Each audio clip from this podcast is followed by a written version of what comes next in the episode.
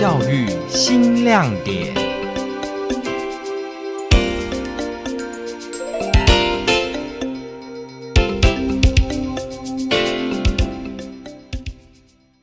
因为有时候他们的想法确实跟我们不一样，那有可能在这过程中，他们会发现到我们原本没有发现的面相，所以我觉得有时候是倾听，然后沟通跟理解。我觉得掌握这三个原则，就可以很轻易的，或是比较慢慢的去跟小朋友做接触。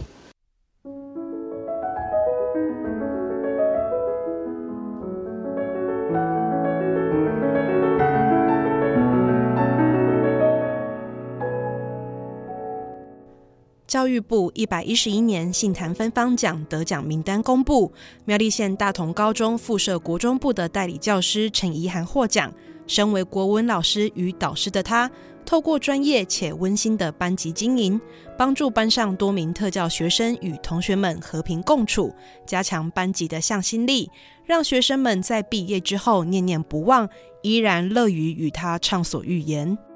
我是教育电台彰化分台的曾小婷，这集教育新亮点，我们访问苗栗县大同高中附设国中部的前任教师陈怡涵，询问他的代班秘诀。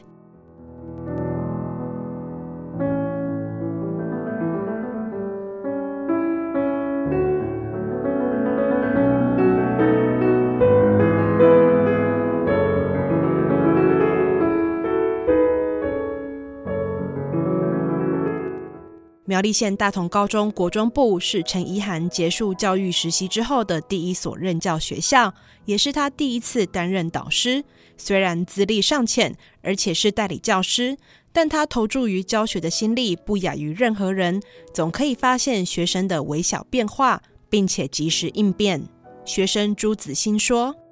在学习上面教我们，他不会只往成绩好的人去注意。”还会看到，就是想要提升成绩的人，然后去给他多一点可能学习上的重点，然后让他去读，然后慢慢让成绩提升。不会只看到那个成绩好的那些人，也会让想提升成绩的人去有动力吗？对。经过三年的互动，陈怡涵可以敏锐察觉班级氛围的变化，感受到学生们进入九年级之后，面对即将到来的国中教育会考，心情非常焦虑。很多人担心成绩跟不上，考试考不好。他除了在课堂上加强辅导，也善用课后的时间给予学生补充的学习资源。学生徐千惠说：“上课的时候会跟学生有互动，发现你哪一些地方就是还需要加强，然后他就会着重在这个地方，然后持续的去上这种课。他会看到就是有些想要努力，但是成绩提不上去的人。”他就会特别去关心你，放学的时候他还会找影片给你去看，然后就可以让我们比较知道要怎么往哪个方向去做。课业之外，陈怡涵身为国中教师，面对处于青春期的学生，深知他们的敏感与脆弱，也清楚同侪对于他们的重要性。平时就花不少时间累积师生信任，透过倾听、理解、接纳。居中处理学生的友情问题，他说：“你只要去关心他，他就觉得说，哎，老师倾听我，然后他那个内心的笑就开始喷发，就可能就会哭啊或倾泻，因为他可能没有对象可以讲，就也不用问太多，你就说你最近还好吗？小朋友如果觉得他想要讲，他就会自己讲，就也不用逼问。嗯，那我觉得其实平常就要跟小朋友累积一种就是信任关系，就是如果他真的知道他有需要求助的时候，他就知道他要找谁。有些人真的是回到家之后没有出口。”所以我就会觉得说，那我就把时间给他们，让他们有一个出口去宣泄。中午或是早休，甚至是放学，很多时间我都是放在学生身上。分组讨论、扫地时间、午餐打饭，这些看似不起眼的校园日常，陈怡涵都相当重视。他会从中观察学生的变化，并且不定时与各科任课老师交流，掌握班上最新动态。如果发现同学出现嫌隙，他不会直接介入。但会陪伴在学生身旁，提供必要协助。他是很细心的一个人，他处理事情都很完善，不会让其中一个人很不服气的。对我的影响不会那么觉得好像没有人在意我的感觉，会觉得哦，你有在观察我的一举一动，然后让我可以抒发吧。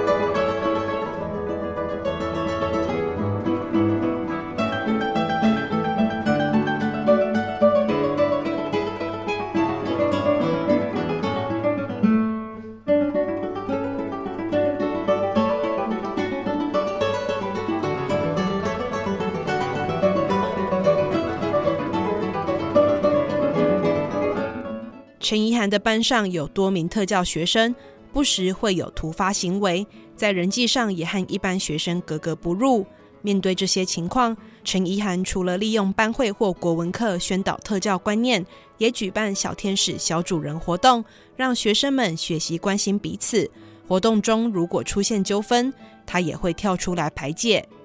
如果我们有互相说出自己的小天使或者小主人，然后就会跟别人讲。让别人知道，就是会有不开心、争吵或者吵架，老师就会进来帮忙协调，让活动继续进行，然后也不会影响同学之间的关系。他会特别去关心你嘛，所以你也会把你的自己心里的话告诉他，然后你们就会比较不是只有老师跟学生之间的关系，相处起来比较好。除了加强同学感情，陈怡涵也留心特教学生的亮点，把握机会让他们展现自我。例如有几名特教学生喜欢唱歌，班上同学就推举他们作为领唱，结果在歌唱比赛获得佳绩。不仅大家开心，领唱的学生本人也增加自信，更愿意敞开心扉与他人相处。陈怡涵分享学生的改变。他们可能一开始就只做自己的事情，我好就好，干嘛顾你？可是到了国二、国三，可能大家知道，大家都会包容、跟扶持、跟沟通以外，他们就会主动付出。可能今天扫地工作完，他们就会帮对方搬椅子，或是消毒，因为防疫问题，帮大家消毒。这样，我觉得他就是一个好的付出。我会点出来说：“哇，今天谁谁很棒，帮大家擦椅子呢？”这样，大家就会谢谢谢谢这样。陈怡涵对于学生的关心落实在行动之上，表现有目共睹。更因为一次的意外引起校方关注，校长何高志回忆：学生他因为去那时候好像是外山顶洲，小朋友他其实晕船之后他呕吐了。那我听到的场景是陈老师不加思索就直接双手接住那位陈姓学生的所有的呕吐物了。回来之后，小朋友主动去找他说谢谢。我是因为从这个原因整个探究过程当中发现。这个学生经过这三年之后，会感恩、感动、感谢小朋友跟他其实之间就已经完成了相互的肯认。在那之后，校方便鼓励陈怡涵报名信坛芬芳奖的甄选，最终果然获得奖项，让才刚带完第一届学生的他，成为获奖者中少数的年轻教师。老师其实是很辛苦，默默工作一圈。而且老师跟学生过程故事，其实都是很感动人的生命教育的故事。我们很替他高兴，也与有荣焉啊，对啊。然后也就是因为这样子，所以感觉因缘具足，所以他今年也是很顺利考上正式老师啊。如今三年匆匆过去，学生们毕业了，陈怡涵也迈向新的里程碑，即将前往台中市中港高中国中部任教。回想起过去这几年一边上课一边备考的日子，他坦言，虽然蜡烛两头烧很累，但是他觉得很值得。而学生们的真心相待，以及教师同仁的无私分享，都让他更坚定走下去的决心。就这三年内，我觉得我自己成为一个比较稳重的人。然后比较有同理心，比较懂得去换位思考，然后也比较理解说怎么样可以用比较温柔的方式去处理每一个他们认为的大问题，但我们眼中的小问题。对，以后还是会保持着这样，甚至是更好的一个教育的理念去面对每个学生跟家长。